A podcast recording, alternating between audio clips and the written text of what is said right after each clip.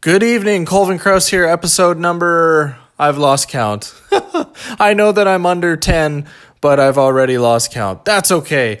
Hey, I'm wanting to talk to you today about how to analyze a property without being completely overwhelmed, eyes glazing over by this huge pro forma of numbers that mean nothing.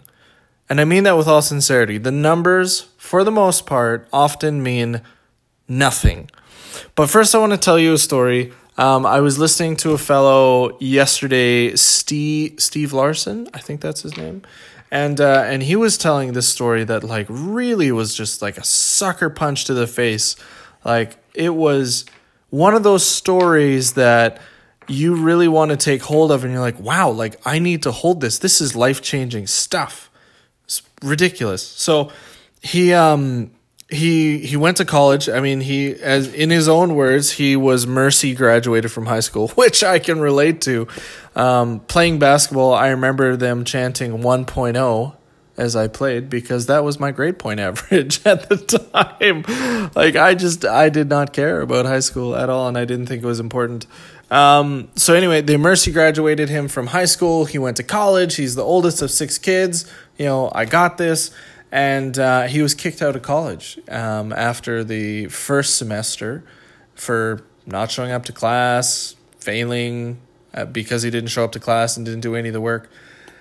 And I guess he lived like 13 hours away. So at the end of the semester, his dad came to get him. And in his head, you know, he's standing there. It's sunny. He's looking around. He's like, you know, like he's prepping himself in his head for meeting his family, and he's thinking like his whole family's going to be out to see him because he's the oldest, and like they're all super proud of him. So he's getting himself ready for that. And a car rolls up, and it's just his dad, and he's like, "Oh crap!" Like, oh, like I don't think they know, but like maybe he knows, and like this is going to be bad. And he's got a 13-hour car drive with his dad, so they start driving home.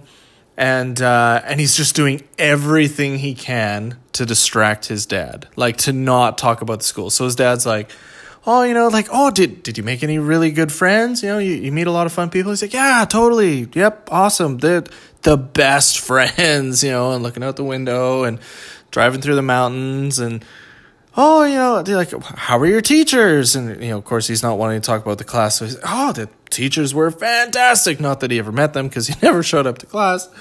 Oh, they're amazing, best teachers. You know, I couldn't have asked for better.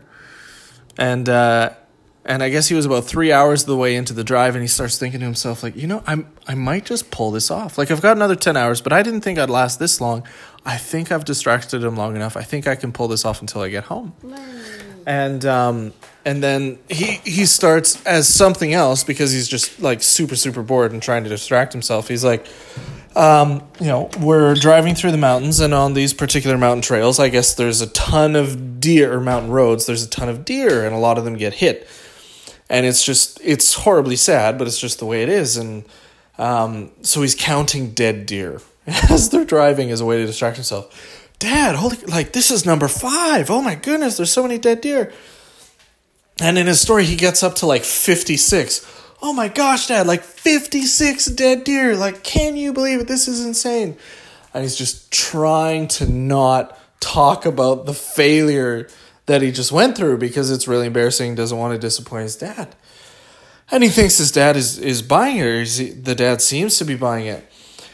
And, you know, they're driving highway speed, you know, probably 60 mile an hour, 70 mile an hour, because they're in the States. And his dad just turns to him, you know, sun blaring through the window, perfectly blue sky, beautiful mountain scenery. Dad turns and looks at him, stern face, right in the eyes, says, son. And the following words out of his mouth are the ones that like, just like, oh my gosh, this is ridiculous. Like it just completely changes.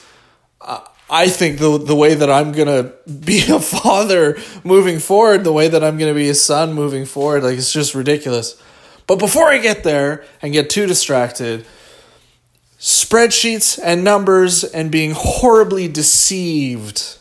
Okay. Because numbers often mean nothing. They're just like a way to feel smart or a way to feel important, but they're not practical.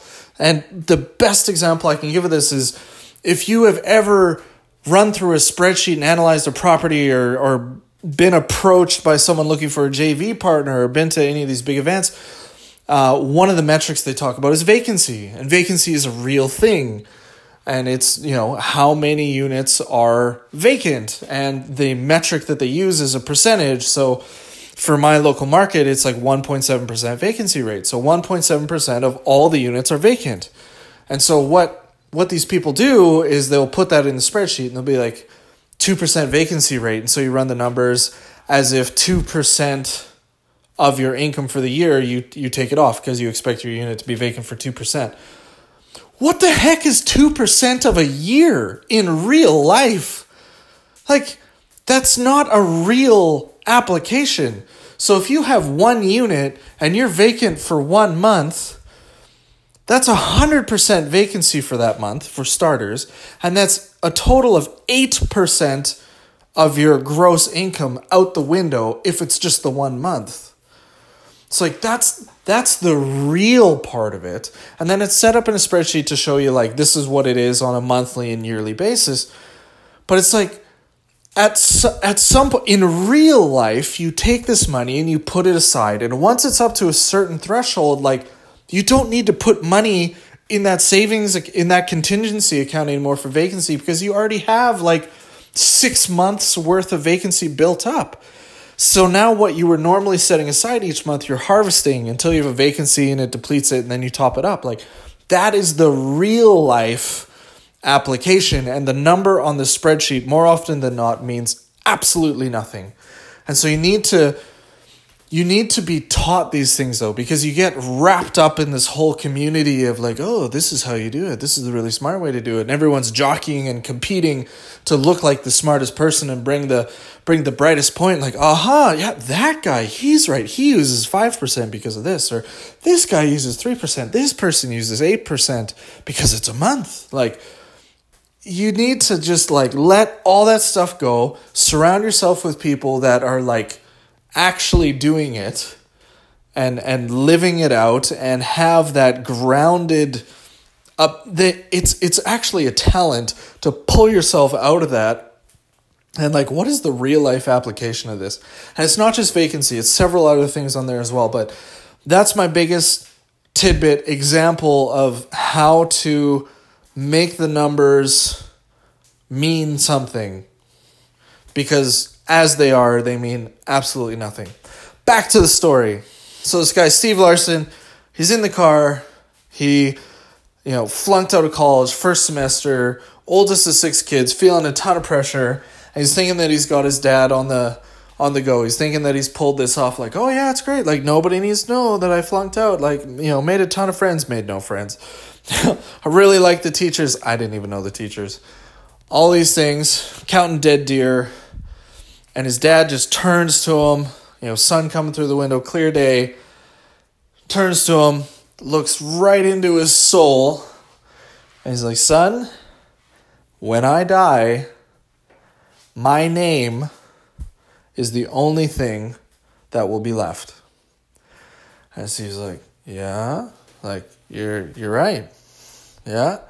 And these next words, catch them, let them hit home.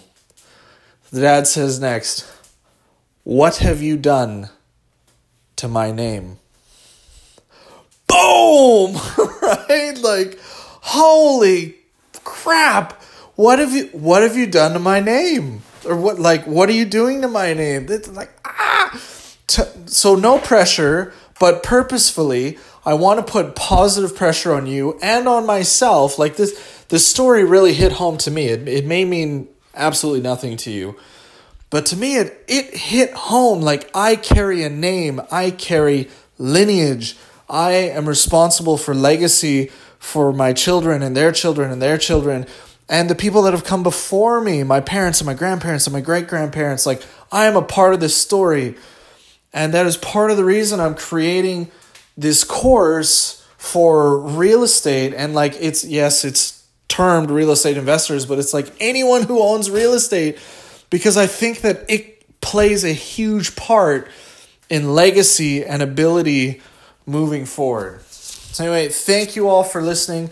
I really appreciate you guys. If you think that this is something that could help somebody, please share it with them. I really genuinely want to help people and help their families out. So thank you. I'll talk to you tomorrow.